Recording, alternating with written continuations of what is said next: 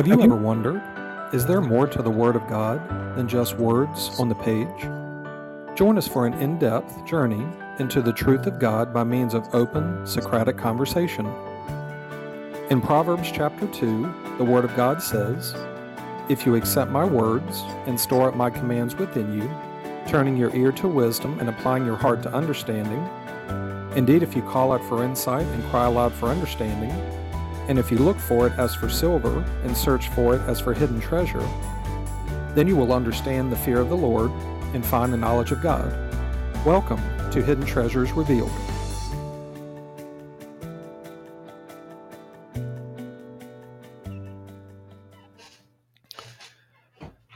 Well, good evening again, everyone. Thank you for joining us today on Hidden Treasures Revealed. We want to leave you with this thought. The greatest treasure.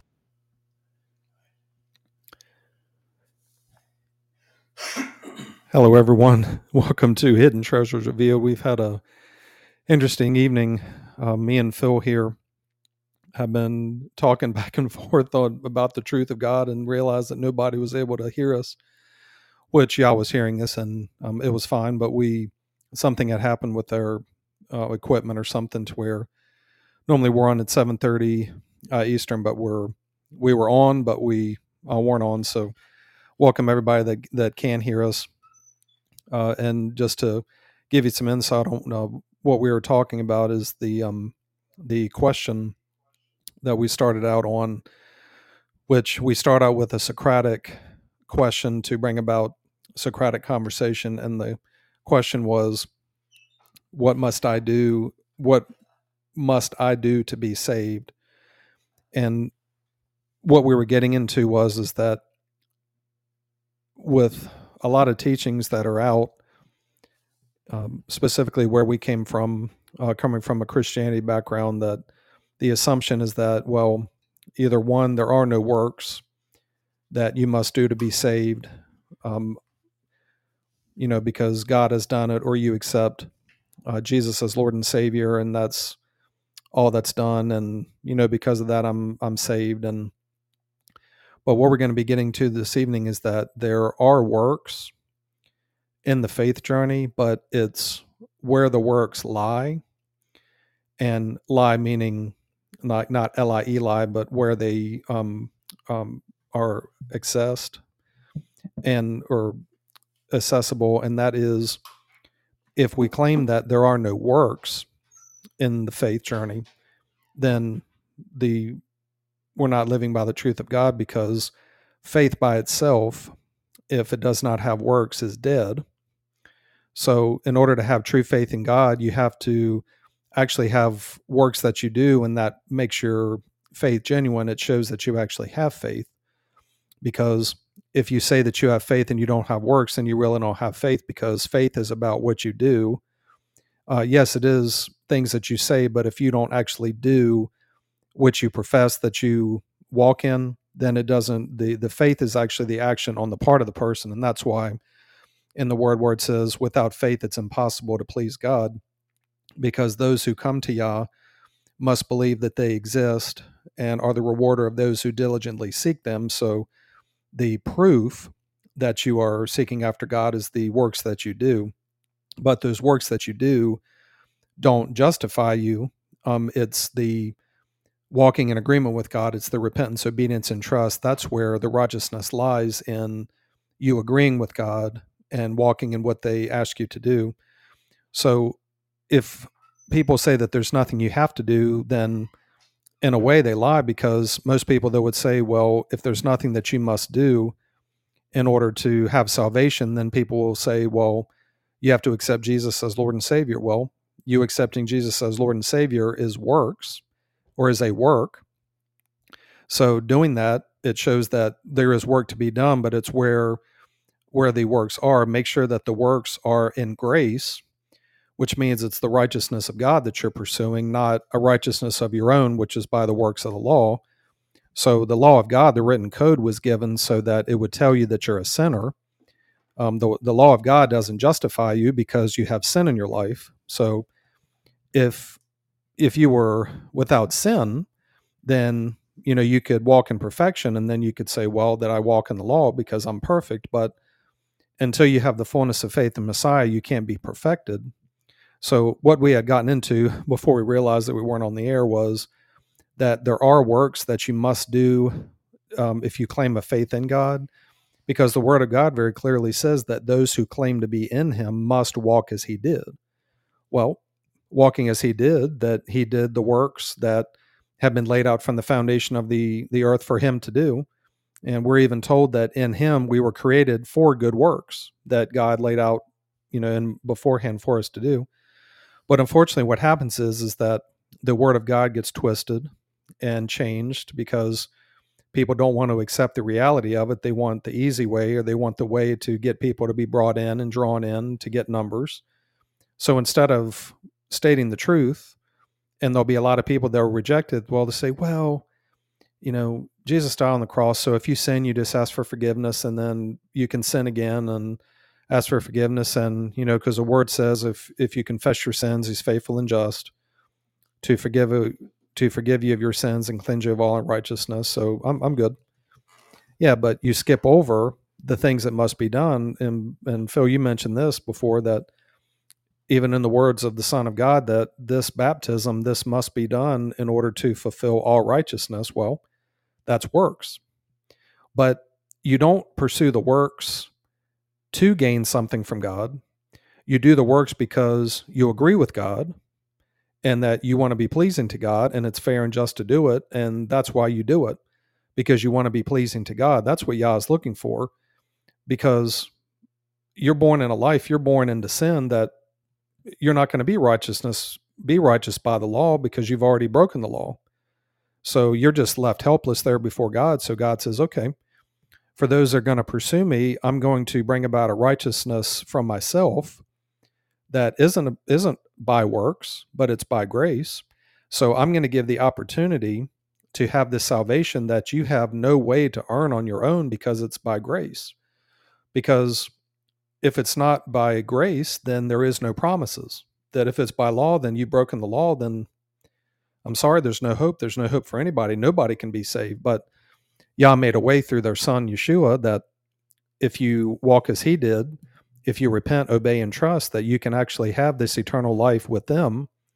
But if you think that there's nothing you have to do in order to obtain it, you're sorely mistaken because of, and Phil, you mentioned this, was with a lawnmower that if somebody gifts you a lawnmower, that you say, Great, I got this wonderful gift. Well, but if you don't put gas in it, put oil in it, change the air filter, the spark plug, clean out the the deck underneath, sharpen the blades, then you're not going to benefit from the wonderful lawnmower because it's not going to cut your grass appropriately. It's going to be broken down.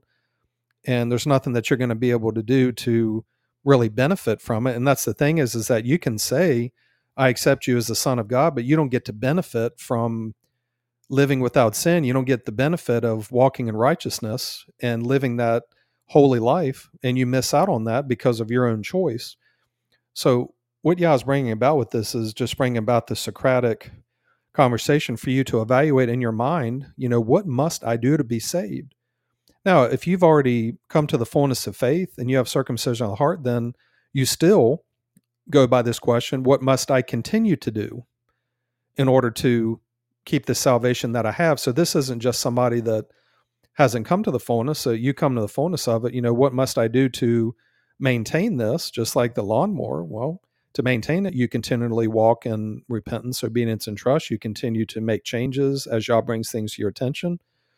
And you continue to change your life to line up more and more with God. So, this is for self evaluation of each person that's listening in because you may be part of a church, but the body of believers um, is what makes up the church, the church of Messiah. But each person is responsible for their own salvation so you must come to a place where you can understand the not only must you understand that there are works that you must do, but you must understand what the works are that you must do and how it works. Just like with anything, if you come to do something and you don't know how it works, well, it's not going to benefit you.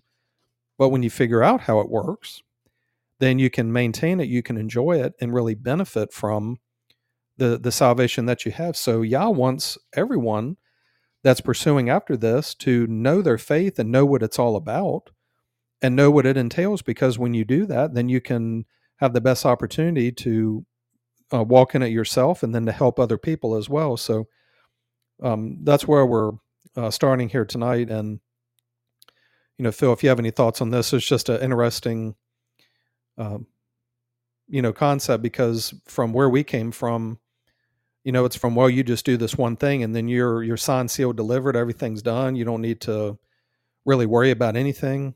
But th- that's not the truth of god. Is that yes you come to a point where you you obtain salvation but you've got to maintain it. You've got to hang on to it. And hebrews very clearly tells us about what to do to maintain the faith that you have. But we cannot sit here and telling people the truth and tell people that there are no works that you have to do because there definitely are. Well, and we can look at John 3:16, which everybody knows. And the work God says you have to do is to believe in his one and only son. Uh, and again, you know, we have to understand the context of what was being said when it says, By grace you are saved, not of works, least any man can boast. Okay. So what it's telling you is that you never did or never will have the ability on your own to do the work necessary for faith. It, it, that's a an absolute perspective. That's why God knew that people weren't going to be able to uphold the law perfectly.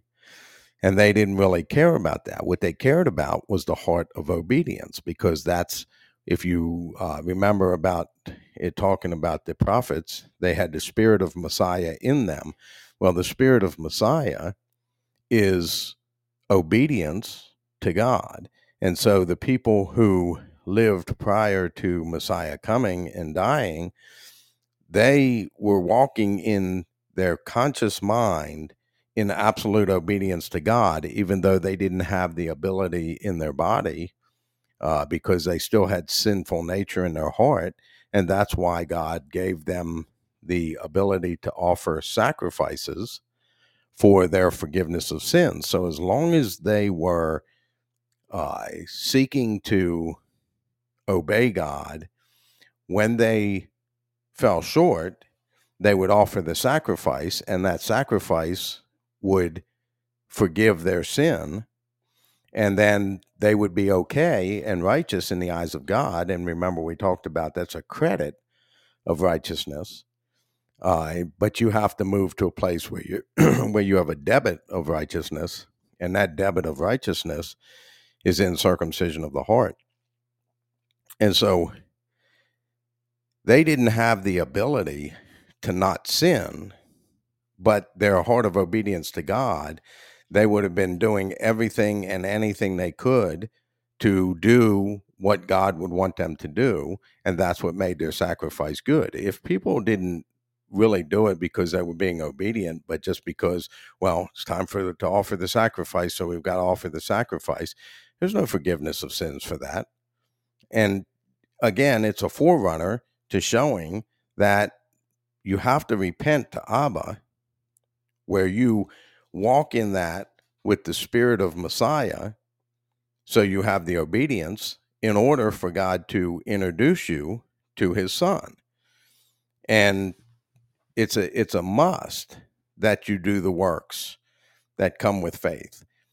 It is by grace you are saved, not of works. It doesn't say it is by grace you are saved. There's no works that have to be done. No, it's just a, a clear, uh, concise line that says that the only way you have the ability to do anything in the presence of God is because they gave you grace. Period. Whatever work you do, if you think you're earning that place in front of God, then what you're doing is nothing and you're going to end up burning for it in the end. The objective goal is to make sure that you want to do it and then you do the works that are necessary in order to have the faith because you have the uh, gospel message that you have to walk through. You have to go to Abba. That's a must.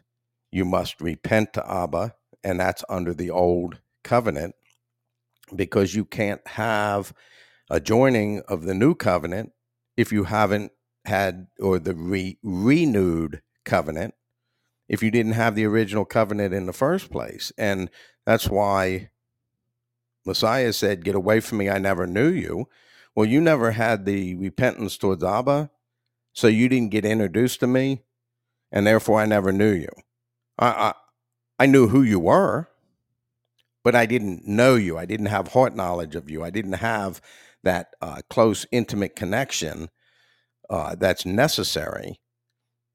And so when we look at the aspect of works for faith, there's countless things that you must do. And if you write them off, then you write off God you write off Messiah, you write off the Spirit, because it, like we said before, the works were laid out in Him, works laid out from the foundation of the earth. Okay, so we know that you have to do work for faith. You have to do work to uh, to get to the point of having faith and then when you have the fullness of faith, circumcision of the heart, the work continues. What's the work? Spiritual sacrifices daily. You know, on the journey of the faith, your work is to carry your cross daily. You know, when you're in repentance to Abba, that's when you start to carry your cross. And you have to carry that cross, the burden of the, the written code, until you have that you where you you just can't carry it anymore. It, it's an impossibility. You cannot carry it, and therefore you need help to carry it. That's when God will step in and give you the ability. But you have to take up your cross daily and follow Him why would it say take up your cross if there's nothing you have to do? And unfortunately, you hear it in songs that are out there and change my heart, oh Lord.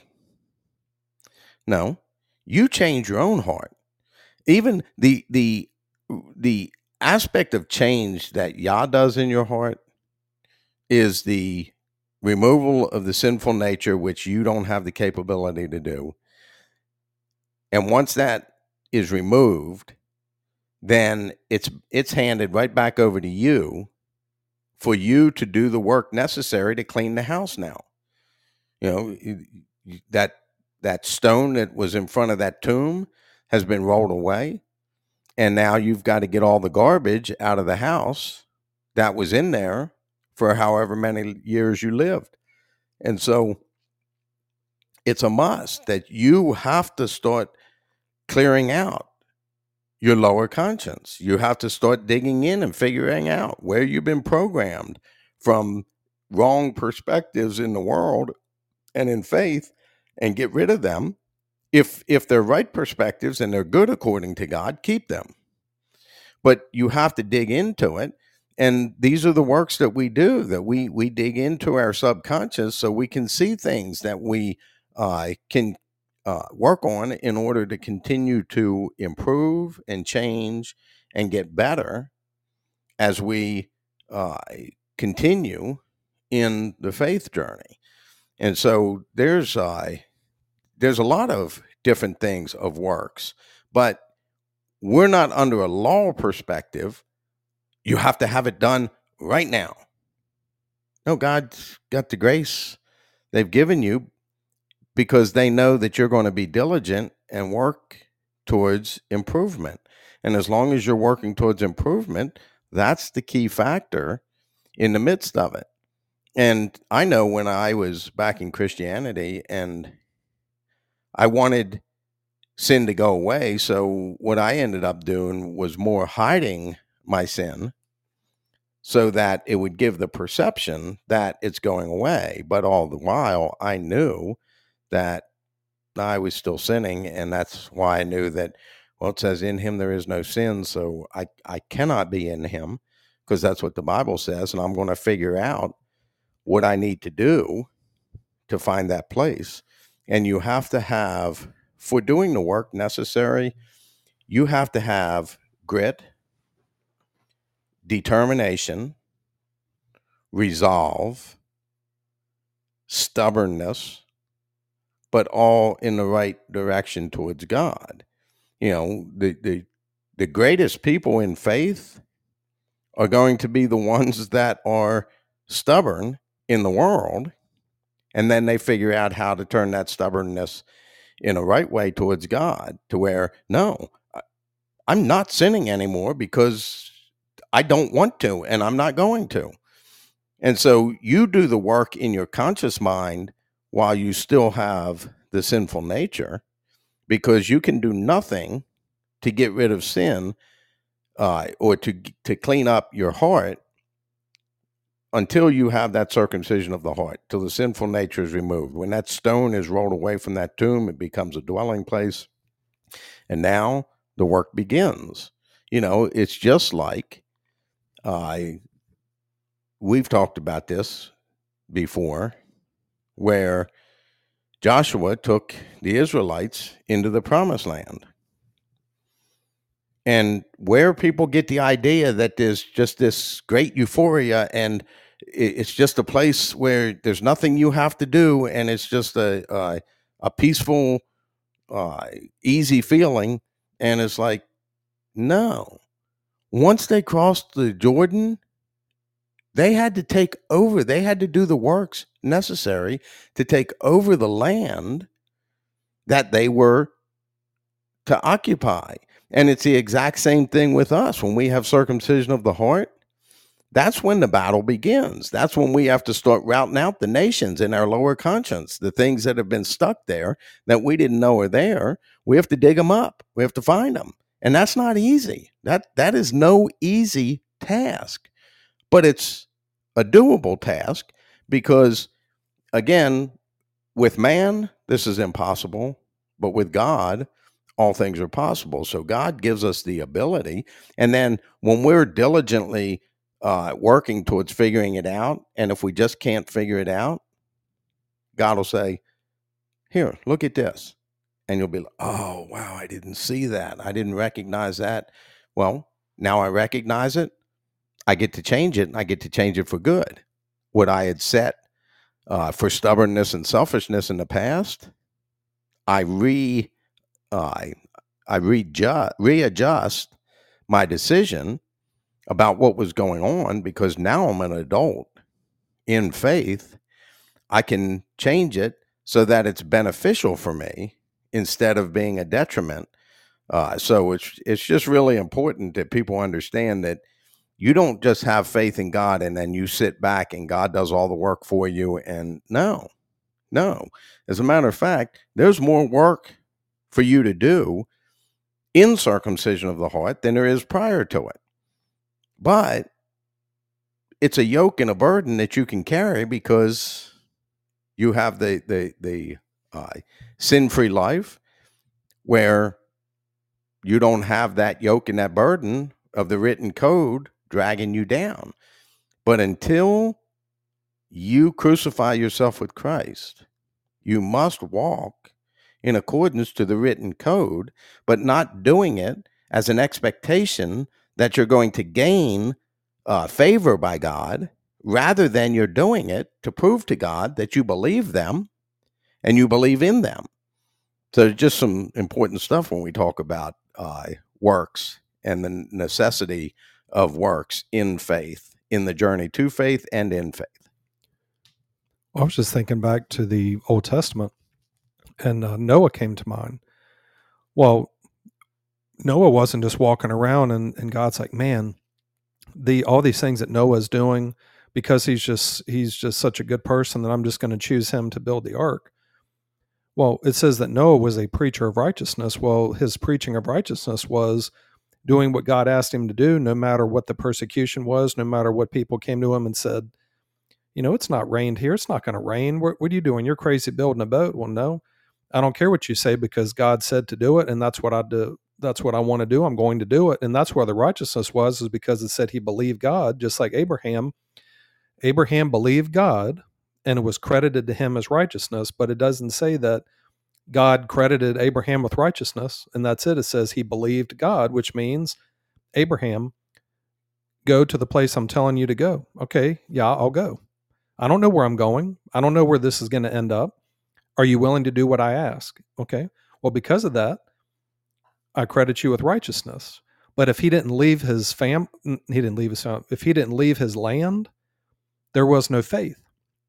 Because, well, yeah, he had faith, but if no, there wouldn't be faith. It would just be, okay, well, Yah wants me to do it, but I'm not going to do it. Well, then you don't have faith then because he had faith because he's mentioned in in which referred to a lot of people the faith chapter in Hebrews.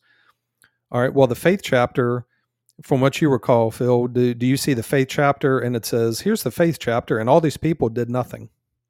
No, it has a detailed account of by faith, Moses celebrated the Passover and thought it better to, for the sake of Messiah, to get away from sin than to you know, stay in in Egypt. And by faith, Rahab led the spies. By faith, you know, and what time do we have to talk about all these others? By faith, people gave up their children. People, you know, closed the mouth of lions by faith because it's because they believed God and they trusted God that God was going to take care of it. And even if they didn't, I'm even willing to be salt in two for this. That there, there's a better resurrection. So I'm not.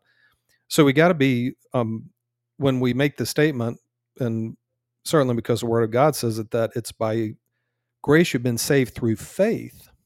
Through faith. So think of faith like a tunnel. You've got to walk through faith. You've got to walk through the gospel message in order to be saved because people put uh, faith as a blanket. Everybody has faith. Well, I agree with that. Everybody does have faith, but not everybody has faith in Yah.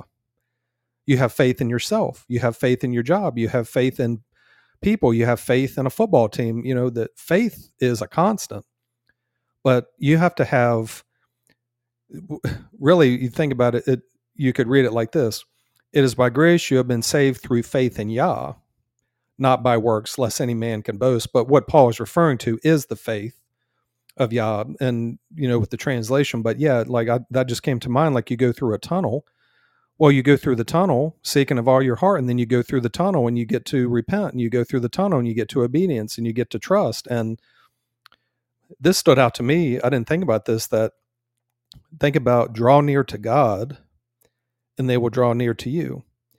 So, who's the one that must bring you to Yeshua?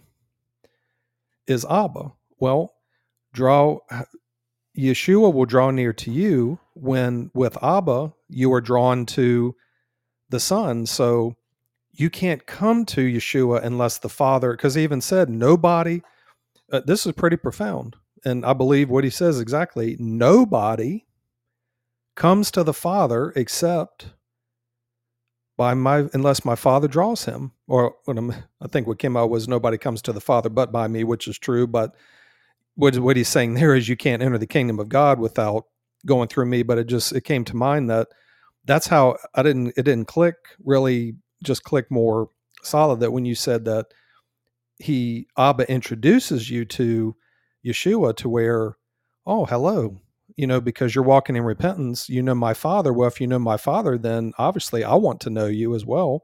So come in talk to me. You know like somebody says anybody that's a friend of theirs is a friend of mine. Well oh my father's bringing you to me, then yeah, come on in. But just anybody coming to him, you know, that makes sense is that, well, I know you because you've turned from sin.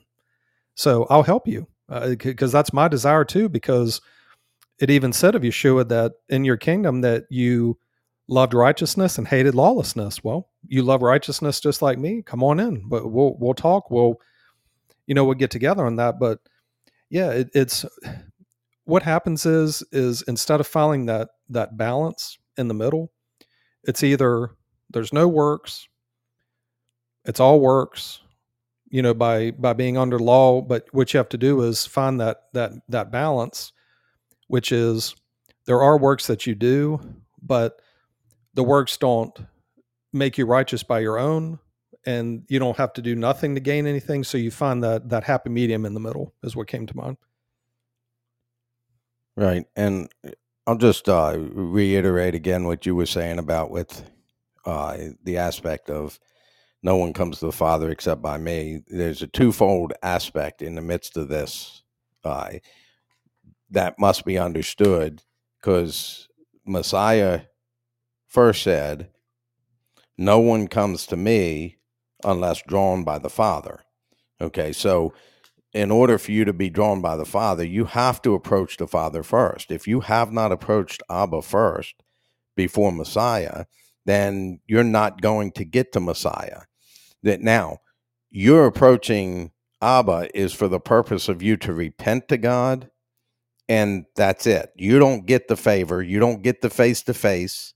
That's what Messiah was talking about when he said, uh, No one comes to the Father except through me. So you have to get to you have to go to Abba first through the old covenant, your, your repentance to the old covenant. You're in that, you will do your best to live according to what the written code is until you've carried that cross until you can't carry it anymore but you're not doing it with the mindset that why if i do these things i'll be saved no you're doing them to prove to God that you mean what you say, and therefore you're willing to do the work necessary.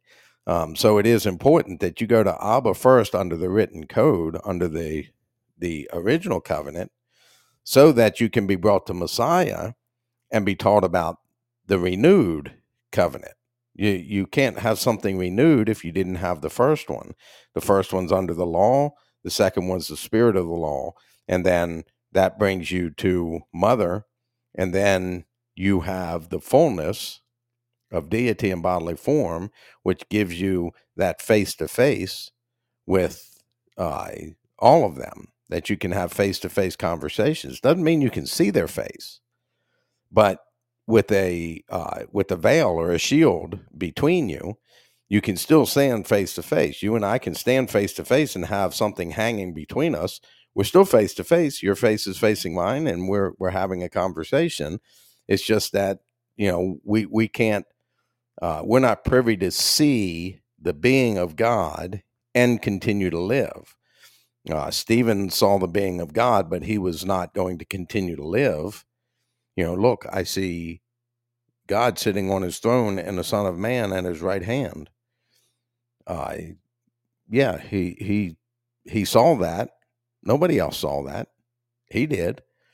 But that's because he was going to perish in those moments, and therefore the scripture is still true in the midst of it. Here's something that's interesting, thought that came to mind. It is by grace you are saved, not of works. Okay, so you don't earn the grace of God by the works that you do. But guess what? You earn favor of God by the works that you do. So the works that you do are for you to show that you favor God and show that you're approved for God so that they can then allow you that entrance into the kingdom.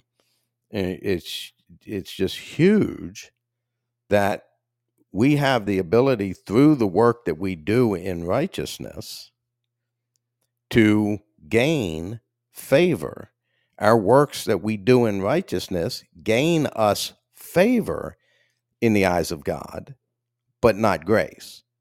Because grace is what you're saved by grace, which is God giving you the opportunity when you had nothing. If if he didn't send his son, we would all burn eternal.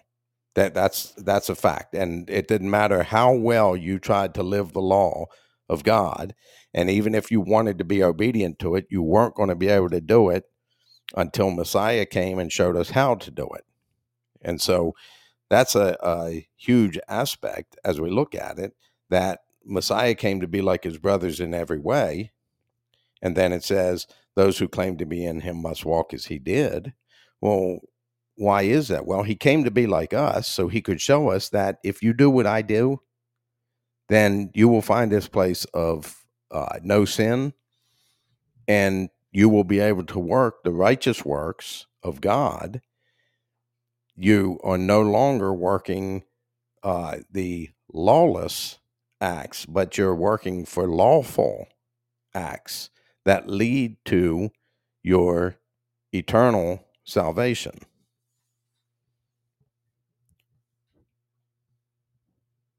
Well, yeah, I mean, like you said, with in regards to the law of God, it came to mind that who would be able to uphold the law of God would be Yah, Uh, because they're perfect. They, they're the only ones that could live by law because a law is something that's steadfast and unchanging, and that they have the ability to keep the entire law because they're perfect.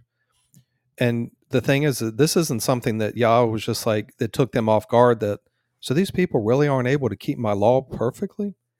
Well, they knew that ahead of time because the the righteousness has not been about perfection. Righteousness, well, like you said, was about obedience. Was you being willing to agree with them and walk in their ways and prove your belief in them by your works, and th- that's where the righteousness um, lies because they knew that being born in a body of corruption that you wouldn't be capable of keeping the law perfectly because you're corruptible. So it, it really just shows the the grace of god that they knew ahead of time that they knew because in in the garden they said when you eat of this fruit well that's already telling you that you're gonna fall uh, because it's the way you've been made. Because if you don't fall then the work of my son can't come and it makes no sense to send him. So the the whole aspect of this it was planned by god ahead of time that there's we're going to make a way that people can choose us of their own free will and have it be pleasing to us because we want people that want to choose us because that's what they desire to do not because just to save you from you know from the the abyss. And I had this this this was the other aspect of what came to mind today and and it ties to this is that faith is personal meaning each person has to come to this faith journey on their own. They have to discover it. But just because it's personal and your own journey doesn't mean that you're independent of anybody else and and I'll explain this. This is something that Yah gave us, and this is really what came to mind this afternoon was is that Yah had told us and telling people as well that are listening that the point of faith is that it's to get you to the point to be independently dependent, meaning that you're independent, meaning that you make your own choices, you walk the faith journey, but you're not at a point where you don't depend on Yah. Because what happens is with this, well, you know, what works must I do to be saved? Well, you have to depend on Yah because the word says, trust in the Lord with all your heart and lean not on your own understanding. In all your ways, acknowledge them, they'll make your path straight. So you depend on them, but dependency on them doesn't mean that they do the work for you. So the point is, is that they teach you, they show you by example the works that need to be done because Abba, Yeshua, and Ema have shown the works, what must be done. And okay, now you do it. Because do people really look at Yah as the, let's just say, the plumber that you call to come over and I want you to fix this leaky toilet and you pay them to do it and they do it? Well, you don't learn anything because you just pay them to do it. Or should you be looking at Yah as the Lowe's Home Improvement Warehouse? where Yah is the faith improvement warehouse that they have everything that you possibly need in order to fix whatever problem you have and they have they're there to help you. But when you go to Lowe's now this is putting aside the fact that you can go to Lowe's or Home Depot and get a contractor to do the work for you. The majority of people you go in and what are you doing? You're looking for the necessary tools and parts so that you can do the work because the only way to discover and I know this from experience the only way to discover to replace a tank kit in a toilet is for you to do the work yourself. That, yeah, you'll have struggles on things you don't know, but once you do it yourself, now you discover because you're the one that actually did it. you know, you can watch somebody do some work, but you don't learn anything yourself because you're not doing it. But you do it yourself. And the way Yah does it is I'll give you help to do the work. I'll be right here by your side. I'll show you what tool to use. But you pick up the screwdriver, you pick up the wrench, and and well, I don't know how to do it. All right, well, pick up the wrench. All right, you see the bolt? I put it on there. Now just do it a half turn counterclockwise. Well, I'm not sure if it'll break. It'll be all right. Just I put the wrench on there. All right, turn. You see? Oh, okay. So you only do it that. Do you see why you do that? Because if you do it too much, it's going to be too tight. So you want to just kind of tighten a little bit here and there. Just don't keep it. And then, all right, we'll go here and go here. But no, I've given you what you need. You know, I've, I've I'm right here with you, but you're going to do the work because then in that way you can discover it. And that's ultimately through the journey is that you discover it by you walking through it each step, and Yah will lead you through each step of discovery, which will lead to the next. And unfortunately, with the world that we live in, that we want things instantaneously. We want that instant gratification. We don't want to put in the work to cook, or we don't want to put in the work to uh, do this. We want somebody else to bring it to us. And it's just really just got us at a state of being lazy and lethargic to where we don't learn things for ourselves. And it's a detriment to us because if we would actually put in the work and do it ourselves, we would discover uh, so many things and be able to do it ourselves. And then from there, we can help others because with what we're called to do, if we're not walking this ourselves, we can't help anybody else. I mean, we can give information, but to really help somebody is somebody that's been through it and knows what it takes and you're you're leading me down the right path because you've been there and you know and you're not going to lead me astray you're going to lead me in the straight paths and that's what Yah wants us to do is lead people in the straight paths but you have to do this work you know you have to seek with all your heart you have to believe god you've got to come to godly sorrow and repentance and obedience and you've got to cruci- crucify yourself with Messiah and then mother will give you circumcision of heart, and then you've got to put in the work. So, so many times we just put it on Yah to do everything. And Yah's going to sit there and say, I'm not doing everything for you, nor will I do it because Messiah said that with God, all things are possible. But it doesn't say that God will do all things. It just says that it's possible. But no, the best thing for you is for them not to do this for you and for you to have the opportunity to for you to do the work and that's the thing this faith is a faith of discovery and each person even if you're in a church where there's people around each person will give their own account because when Yah talked to Cain, he didn't say, Cain, if everybody else does what is right, you'll be accepted. He said, Cain, if you do what is right, you will be accepted. I'm not focused on everybody else. I'm not focused on your wife, on your kids. I'm focused on you. If you do what is right, if you humble yourself and pray and seek my face and turn from your wicked ways, then I will heal your land, not somebody else's land, but your land. So it is, it's individual, but it's group as well. But that's the thing with God is that they will help us, but they absolutely will not do the work for us. You know, I was thinking about, you know, some of the things, some more of the things that are work based when we talk about faith is not evangelizing work based. You, you you're you're doing a work of evangelizing or preaching or teaching. You know, you can go right on down the line.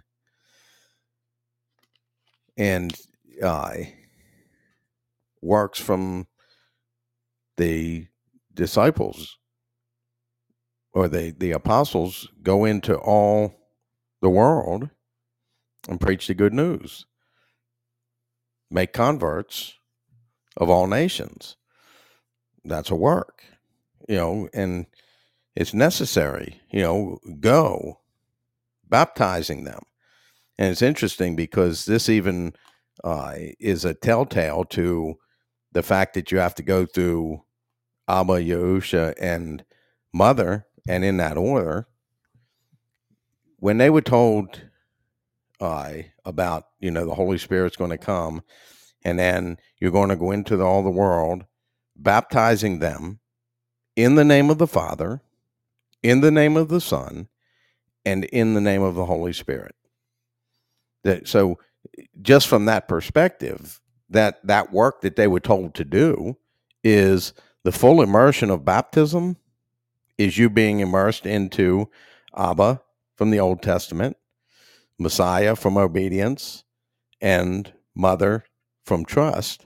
That when you have those immersions, you've been baptized by the Father, the Son, and the Holy Spirit. Now you have the fullness of deity. And in that fullness of deity, there is no ability for you to sin because the nature of sin has been taken away. And it's interesting because uh, sin, of, sin is of the heart. And why is it of the heart? Because that's where the sinful nature resides. That's that's the sinful nature is in your lower conscience. It's in your heart. You can't do anything about it. You can only do like Abraham and consciously obey God to the best of your ability and let God credit you as with righteousness. The circumcision done by the hands of mother can only be done by mother. You can't you can't do that. So you circumcise your heart first. You draw near to God, circumcising your heart, which is your conscious mind, and then God will draw near to you by circumcising your subconscious mind to where you're then able to dig in and find the programming and you're able to change the things that have been programmed and put in uh, to what you uh, what your life had allowed but you didn't know was going in and you know one of the first the first podcast we did was on brainwashing and mind control and the fact that you are brainwashed and mind controlled in this world, whether you know it or not. The key factor that we want to make and reiterate again is that the brainwashing and mind control from a faith perspective is that you are consciously knowing what you're what you're washing your brain with you're washing with water through the word and therefore it's going to be good. But in order to do that you have to continually remove the garbage that was in the subconscious from before and you have to add the new to it. And it's a continual work that truly just like crossing over the jordan uh, entering into land flowing with milk and honey they still had to go through and route all the nations that they were that they were going through to and uh, so it's work is necessary, but it doesn't earn you. You know, them doing that work after they crossed the Jordan didn't earn them the ability to be across the Jordan. No, it was by grace God stopped the flood waters and allowed them to pass through and go to the other side. But as soon as they got to the other side, first thing they had to do, battle Jericho. Boom. I mean, instantaneous, right there. Here it is. And we're going, but obey God. And when they obeyed God, they did exactly what God said to do, then the outcome was favorable for them. The times that people didn't do what God asked them to do, just like King Saul, when he kept the plunder when he wasn't supposed to. Well, I, I kept this stuff so we could sacrifice to God. Does God prefer sacrifice over obedience. No, because disobedience is sin. That that's a fact, and that's the thing. If you can say, "Yeah, I'm a sinner," well, you have to recognize that you're saying, "Yeah, I disobey God," and a lot of people they won't put it that way because, well, that sounds a whole lot worse than um, I'm still a sinner, but I disobey God. Well, disobedience to God is sin. And so God's going to uh, definitely want the obedience over you sacrificing anything. Doesn't matter what you give. If you're not going to be obedient, but your obedience doesn't it it gets you favor in the eyes of God. It doesn't earn you the grace. Because the grace, again, the grace is grace because there's absolutely nobody other than Messiah that could have walked in a human body in perfect eye, perfect attentiveness to the written code. No, we were made corruptible for that reason, so that we could choose either wickedness or righteousness. And through those choices, there's work that we do. And so it is it is truly necessary for us to do work in order to be approved of God. You know, how can I be an ambassador for Christ if I'm doing nothing to let people see that I'm speaking the same words that he spoke, that I'm doing the same things that he did. Uh, what message do I send to somebody if I'm, why sin? Why sin? But I'm forgiven. I sin, but I'm forgiven. Well, if you get to a point where you sin and you're forgiven, that's not going to carry you into salvation. That's why the scripture in Corinthians says that godly sorrow brings repentance that leads to salvation. It, it, the, the repentance is not an automatic, oh, godly sorrow led to repentance and that let you have that gave you salvation. No, it leads to salvation, which allows you to understand that there's more to it than just the first step. That you, you must walk through an avenue of works because if you're trying to get uh, the grace of God by what you do, you're going to perish and, and burn because you, you don't have the capability to do that.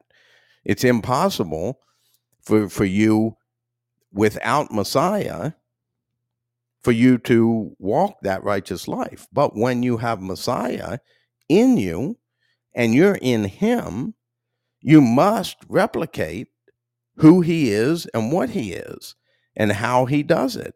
That that's an absolute fact and it's necessary for us to do that work so that people will see, wow, like Peter and John, you know, they were preaching like they were, and they were like, man, these guys are uneducated, but they took note that they that the two of them spent time with Messiah, and because they were perplexed by the stuff that they were able to recognize and understand and talk about, and so just really important as we look at the the works of the law that this is this again it is by grace you are saved so if you're saved it was the grace of god but for you to have that salvation, you have to find favor in the eyes of God. So, like for you to get to Messiah, you have to find favor in the eyes of Abba. And then when Abba's, uh, when you have that favor in the eyes of Abba, then you get to go to Messiah. When you get favor in the eyes of Messiah, then Messiah says, okay, now I'm going to introduce you to my mother. I'm going to introduce you to the Spirit who's going to comfort you and teach you and guide you and come upon you with power. So it's an absolute must that you have to find favor in Abba first, then Messiah. And when you do that, then you'll gain favor from the Spirit and you'll have the fullness of the immersions. And even baptism within itself is a work but it's a, it's not a work to earn you the grace. It's a work that that shows you approved of God. This is coming to mind, and I don't have a, a Bible in front of me, but in one of the in the letter of Jude, it's something to where like that, you know, don't even associate with people that even have just even the the stench of of corrupted flesh, which tells me that get away from sin because that sweet smelling aroma that Yah is looking for, which is the life of, of Messiah, is that you look at somebody, and we even talked about this like if you're a smoker and you have that secondhand smoke, that exhaust, but if you're not a smoker and that's not what you want, you get that secondhand smoke, and it's just, man, that's just, that's not what I want. That's not, and it made me think of the, the cause and effect that the life we live has an exhaust that affects other people. So make sure that the life you live is without sin so that it doesn't affect other people and you don't even recognize it. And I thought about this too with the baptism that there's another scripture where it says that there are three that testify in heaven the spirit, the water, and the blood. And I thought about, and it says, and these three agree as one. And you think about, you have mother, the spirit, you have the water, which is Abba, the baptism of repentance, and you have the blood, which is Messiah and his sacrifice. That if you think about life itself, that your life, what would happen if you had no water? Well, you'd end up dying. What would happen if all the blood was taken out of your body? Then you have no life because your heart wouldn't beat, there's no blood movement, and then your spirit, your soul, is well, it has to have a vessel. Well, this vessel for your spirit and soul has blood and water because if not without it you don't have life and it's a spiritual as well without repentance then you're walking around dehydrated that i mean think about because i do do my best to drink a lot of water during the day and just think about you don't drink any water we go out walking on a 90 degree day you don't drink any water you get home you don't drink any water you get up the next day you don't drink any water that eventually that you have a very large chance of dying because of no water. And if you get injured and you bleed really bad and you lose your blood, then you have loss of life. So it's just giving you a physical picture of thinking about the spiritual life that you must have walking in obedience, repentance, and trust is that that's what keeps you alive. It's what keeps you going. And if people don't find a way, and we mentioned this in the previous podcast, if people don't find a way to leave their life of sin, then you cannot have a relationship with God because Yah does not dwell in sin to where, yes, it says that they put up with sin for a time, but it comes a time where, hey, get to the place where you're without sin so that you can worship me in spirit and truth, that we can have this fullness relationship that we want, that we don't want you, it, it's you having a relationship of us being in you and um, us being in them that you've got to find your place to be without sin because if not then i'm not going to be joined to somebody that sins that stays in sin. And that's the thing that you mentioned like the people that think that you can sin and ask for forgiveness sin and ask for forgiveness know that that's not going to be the bride of messiah because the bride of messiah is called to wear white because of their righteous deeds well we even have a parable of this that they're at the wedding banquet and somebody comes in without the proper clothes and they say, How did you get in here? And they were dumbfounded and they said, Bind them and throw them out where there's weeping and gnashing of teeth because you're walking in here with sin. You don't have the wedding garment, so you're going to be cast down to outer darkness.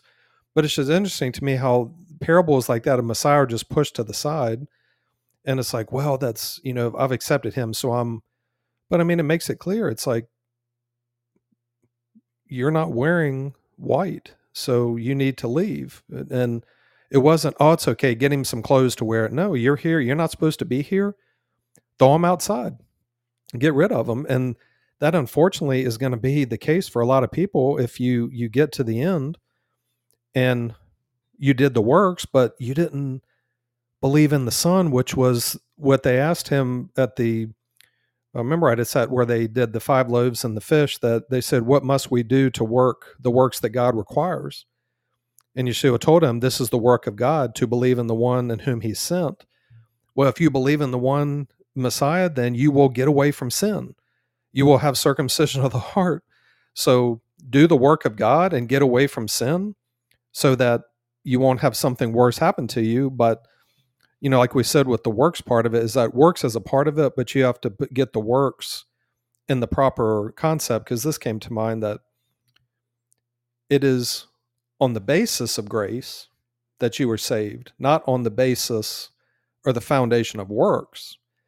Because if if the foundation of this is your works, then it's based on you boasting because look God, look what I did for you. And God will say, There is nothing you could do for me that would gain you anything. Did you do what I asked? Well, no, I did these things so that, yeah, but you didn't just like Saul that, well, I did all these things, Lord. You see, um, I can boast because look what I did for you. Yeah, but Saul was never about what you did for me, is did you do what I asked of you? That's where the righteousness lies, that you of yourself, you're you're human. What what can you do and give to me to be right? Unless I make a way for you to be right, because the word says that there is a righteousness from God that is revealed in the gospel. Righteousness comes from God. So, what do we think that we can do something on our own to be righteous that doesn't come from Yah anyway? Well, and somebody might argue and say, or bring up the point and say, well, Messiah came to take away the written code, so we don't have to do the written code. We don't have to follow Abba because Messiah came uh, as a uh, bearer of a renewed covenant. So why would we have to follow the things of Abba? And it's interesting because his words, he he was talking about the law, and he said that not a single stroke of the pen, not a letter of the law will be removed until these things are finished. And so we're to walk as he did. And when he died on the cross, for him, the written code was nailed to that cross with him. So therefore, for him, it was finished. And what he was showing us was that when you crucify yourself with me, that's when you get away from being under the written code and you get to walk in accordance with the spirit of the law, which allows you to be in a place without sin. And so he wasn't, Messiah didn't come just to wipe out the law completely. It's wiping out the law for those who die like he died, that you crucify yourself with Christ. You, you completely die to your own selfishness and surrender completely to God, then the written code is writ- is nailed to your cross. So it's a sign on your cross that says you've done away with sin because you've crucified yourself with Christ, you've finished that, and therefore that's what gives you the ability to have the circumcision of the heart uh, so that you can live without sin. And so that within itself being a work necessary that you must follow the written code until Abba leads you to Messiah and then Messiah teaches you the obedience, you're still not going to be able to, to follow the uh, spirit of the law until you have mother in your heart. And it's interesting because I saw this older video of a guy preaching, and he was talking about uh, how people have two spirits in them the spirit of God and the spirit of wickedness. And it's like, no, that's a complete impossibility. Now, mother can come on uh, wicked people for their uh, to to fulfill their purpose, not the wicked people's purpose, but for God's purpose. But then she leaves. You know, she, the, she's not going to dwell in sinful man. She's going to dwell in righteous man. And when you have that righteousness, then you have the spirit in your heart, and you have been set free because you followed the path of Messiah. When the Son sets you free, you are free indeed. And so I want to I want to point out some of the works that are necessary along the journey as we look at the gospel message. The first of the work that's necessary for true salvation in God is the work of seeking God with all of your heart. And that is a work. It's no simple task. I mean, it's simple task, but it's not an easy task because your your greatest enemy is yourself. What you want, what you desire, and you have to have your desires changed, but it takes time for that. And so you have that work, which is the very first work is going after Abba, seeking after Abba with all of your heart. And then that leads you to the second work, which is believing God, believing them. And then you believe in them. When you believe in them, then you have the work of godly sorrow. When you have the work of godly sorrow, that will bring about the work of repentance. When you have the work of repentance, it will bring about the work of obedience, and the work of obedience will bring about the work of trust. And it's just a fact that that's the journey that you must travel. And my encouragement to anybody who's seeking God and who really wants to know the truth is don't worry about what the next step is. Okay? If you walk in the first step, uh, diligently and with absolution to the best of your ability, that will lead you to the second step. You don't have to look for it. Put your focus on seeking God with all of your heart. When your focus is on seeking God with all of your heart, you will get to the point where you believe them. When when you are in that believing them from that same perspective, then that will bring you to believe in them. So don't worry. Don't try to think about what it's going to be like when I get here. How do how am I going to get here? I I'm I, I don't know how to get there. You, you're just wasting time because you don't know how to get there, and it's a journey that you have to walk. It's just like it's the same journey that Abraham had to work, walk.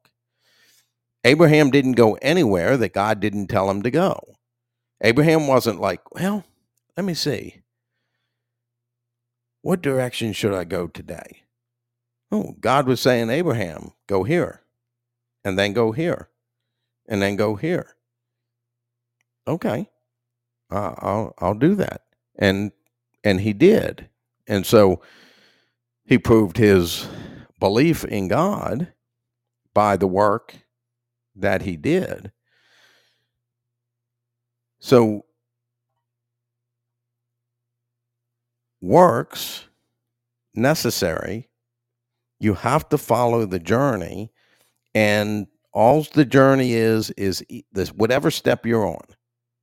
If you're at seeking with all of your heart, then you just put all your focus into seeking with all of your heart. If you're trying to focus on something else, then you're not going to be able to give everything you have to seeking with all of your heart. So give everything you have to seeking with all of your heart, and God will say, just like to Abraham, okay, now you're going to go to this place. You're going to go to this place of belief. Okay, so go there and spend some time there. And then you're going we're going to take you and we're going to send you to this place of believing in. And then so on and so forth until you get through the process until you have circumcision of the heart with the removal of the sinful nature you know, because what's interesting is it's not just work that you have to do, but there's work that God has to do. If you walk the journey like they ask you to do it, well, circumcision of the heart is a work. And mother entering into you is a work. Mother giving you the ability to uh, understand things, to speak things, to to do things, is all works uh, that they do so they're not asking us, and God has never asked us to do anything that they themselves haven't done first. That's that's the beauty part about it. They're not they're not like, well, do as I say, not as I do. No, they say, look, we understand, so because we've been there. And so there are works that God but they put themselves in that position by your faith to do those works for you. But only the works that they're going to do for you are the ones that they laid out within the, the confines of the scripture that tell you these are the works we're going to do. Them providing all your needs according to their glorious riches is a work that they will do, that they promised they would do. If you are fulfilling the stipulations, you will receive the promises. And any promise that God offered, they they were giving uh, the opportunity for them to do works for you, but you have to fulfill the stipulations that come with it. And it works on the reverse perspective with us as well. That if we want favor in God's eyes, then we must do the work that God asks us to do. And we do it with the mindset that I want to do this. That's why I'm doing it. I'm not doing this because somehow this is going to rescue me from hell or this is going to give me a place in the kingdom. No, I'm doing what I do because I really want to be pleasing to God. And therefore, I will do whatever work God tells me to do, regardless of how it affects me in the outcome. Something really stood out to me is when you mentioned that Yah is working and I had just had several um, scriptures in the Word just come to mind that just just brought even more solidarity to this.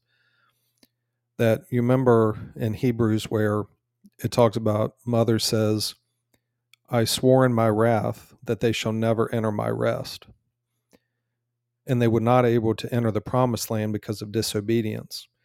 And it made me think of this that when it talks about works, that Messiah talks about you who are burdened and heavy laden, come to me, and I will give you rest. And he even mentions that he is Lord even of the Sabbath, and that Sabbath day is that day of rest, the day where you have sin removed from your heart, where you can rest from the works of the written code because the written code is nailed to the tree. And now you're resurrected. Well, now you carry the burden which is light, which is obedience to God without sin, which is still a burden because there's work that you must do, but the work you work from an aspect of your resting from that burden that you've been carrying. And it made me think of why was mother angry? Because they would not enter because of disobedience. Well, when you have obedience, then what is her rest?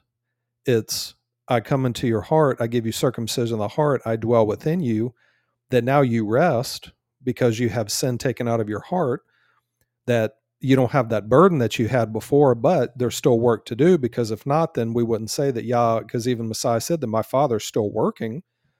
But in his mind and in his heart, he's at rest because there's no sin. It's all about just walking in truth and righteousness, you know, that there's that favor there. And it just came to mind that when he made that statement, it wasn't like, all right, you just come to me and I just put this blanket of rest over your body and you just rest. It's no, come to me where you walk as I did and you will get the rest.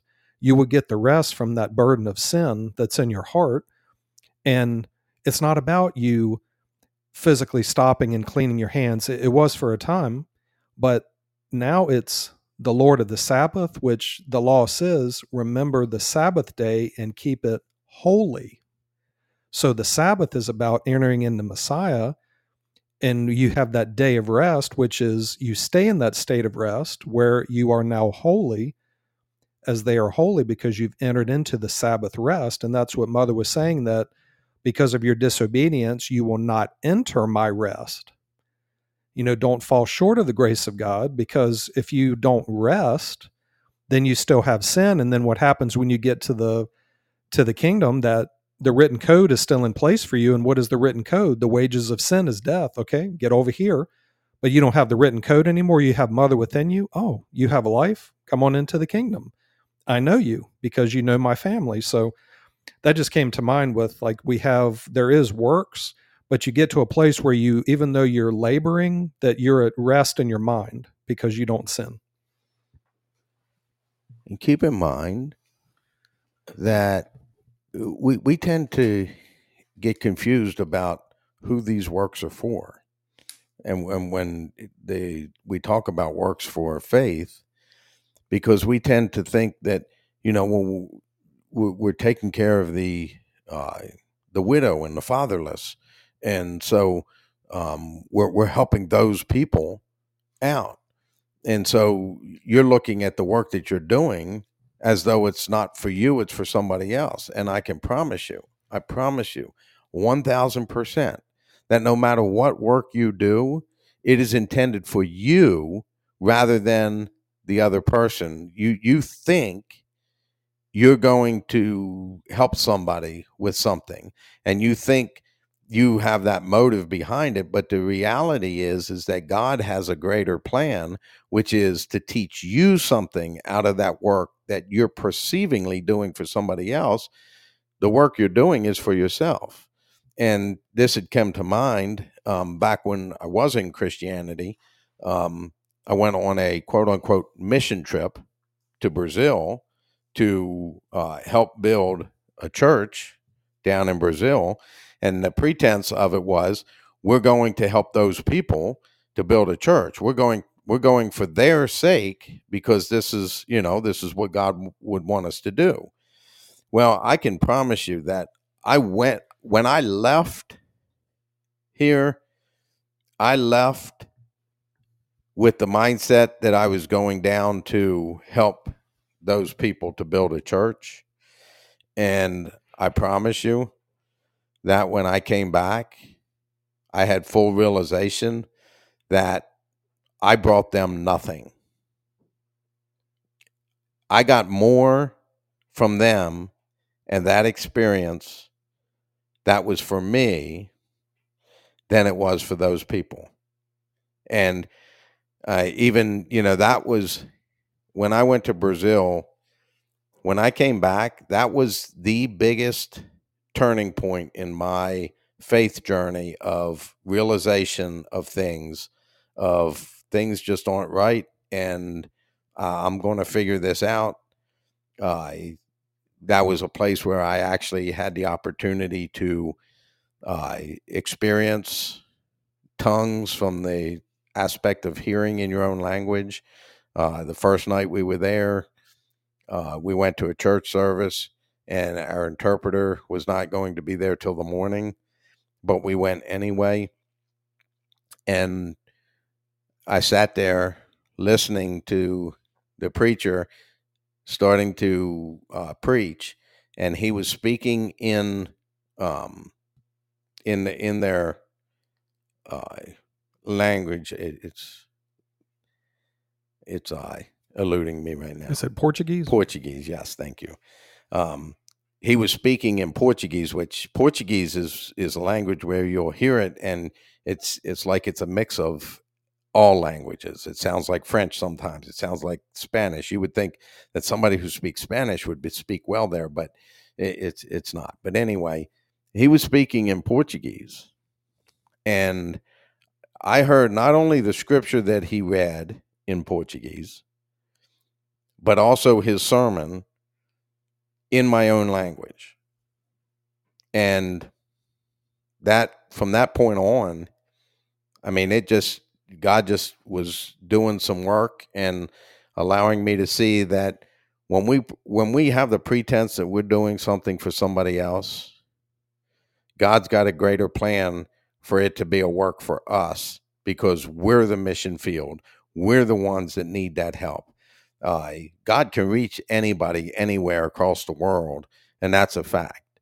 And so, if you go on a mission trip somewhere, you're not going for those people. If you think you are, then you're you're sadly mistaken, and you're going to come back.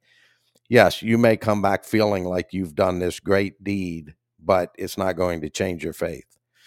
The the things that change your faith are when you really encounter God and truly, when I came back, and I, I said it then and I'll say it now, that I brought a whole lot more back with me than I left there. Yes, I left physical labor and we got a lot of work done. We had a, a real good crew of people that were, and everybody was working hard, and we did. We got more done than what we were, um, what was planned that we were going to get done. But that's a physical building. It means nothing. But I came back with just unbelievable desire and drive to figure out the truth of God. And that was a huge turning point in my faith. I had already started in Christianity, but at that point, it just really uh, propelled me to dig into things deeper and and look into things and really evaluate and make sure that what's being said is right. And if it's not, I'm not accepting it. If it doesn't agree with what the Bible says, I'm not accepting it. Period. Yeah, end of it. So, you know, somebody can say, well, everybody sins. And the conversation that I had with my uh, cousin, I, well, you sin, you just don't admit it. No, no, because you don't know my life. You haven't lived it. You haven't walked it. So you don't know. So, yeah, it was just uh, a work that I thought I was doing for somebody else. God was doing a greater work for me, not with me, but for me, so that I would, if I paid attention, I would find a deeper walk with them. And I did. And it's led to where we are today. And who knows where we're going to be uh, as we grow and increase and improve from here. So that was just a aspect that came to mind uh, to bring about as far as works and whatever works you do in faith. It's not. It's it's for your learning, your growing, your understanding. Because uh, God doesn't need you. God does not need me. Now, they want us. That that was the whole purpose of creating us so that we would choose them and we would have fellowship. So they want a relationship with us, but they don't need us for works. The works we do are for ourselves, it's for us, not from a selfish perspective, but from a godly, true, and righteous perspective. That's what the works are for. They're not for anybody else. They're for you to learn and grow. And if you're helping somebody out, figure out what is it telling you? What is it teaching you? What is it showing you that you need to do in the process of it? Well, it's just like you can't get away from it because having works is living. I mean, but why do people say you go to work? Well, because you go, you have some kind of task to do to where if there's no works involved, then there's no life. Now, when you die, that's another story because you're you cease to to live anymore. But yeah, this is this is just another one of those things where it just mother will piggyback off of different topics. Like the last time we were talking, like that, you know, can a sinner inherit the kingdom of God? And it's talking about what sin is and what a sinner is. And now we get to focus on all right, when you have a life in faith, that there are works that you have to do so she's just given just a, a well-rounded teaching and information, but it even goes back to the question on, you know, to those listening, what must you do? What works must you do in order to make sure that you have salvation? Make sure you go into the word of God and make sure that you are following exactly what it says and you know not just believing what we say but just putting you you seeking it out with all your heart so you discover it for yourself because we're not anything special. All we are is just people that believe God, um, come to know God as well, and we're just passing along the information. Me and Phil are not educated. We're like you know Peter and John, but we spent time with Yeshua. We spend time with Abba and Mother, and it's because of them that we have this information. This is their truth. This isn't ours. That this is from God um, out to the world, and really, we're given an opportunity with this podcast to preach the gospel, to bring it out to all over the world. We don't know how far this reaches. Mother knows, but you know, all we do is we just are diligent and make sure that we are doing what Yah desires, and that's what we desire to do. And you know, Phil, this is a good stopping point. We've had really good conversation. We had a little glitch earlier, but Mother took care of it. You know, just more and more trust. You know, just as she knows what she's doing. But uh, just encourage those that are uh, listening out there that you know don't just take what is being said here and just yeah that sounds great and that that's true and but it's not going to do you any good unless you discover that same truth that the the truth is living and active and it's there to be discovered by you know any and everybody that that pursues it. So uh, we have a facebook page which is hidden treasures revealed. We have a uh, email which is hidden treasures revealed at aol.com So if anybody has any questions, comments, you know, we'd like to hear from you. And you know, you never know. We because this is Socratic, we'll use questions in order to have people discover answers. So um, we also have a podcast on Saturday morning, six o'clock a.m. Uh, Eastern Standard Time. So, Phil, any closing thoughts? If not, we'll see everybody um, next time. Anything? No, I would just say that I seek to do the work that's necessary to have faith. And then when you have the fullness of faith, seek to do the work that God has laid out from the foundation of the earth.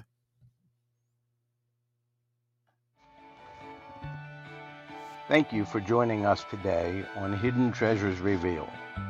We want to leave you with this thought. The greatest treasure in life, and especially in faith, is discovery.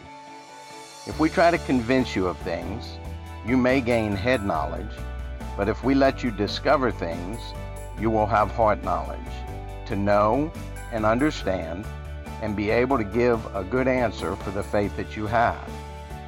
Treasure hunters seek treasure nonstop. Seek the treasure of God through conversation with them and through their word. Ask, seek, and knock. Ask, and you will receive. Seek, and you will find.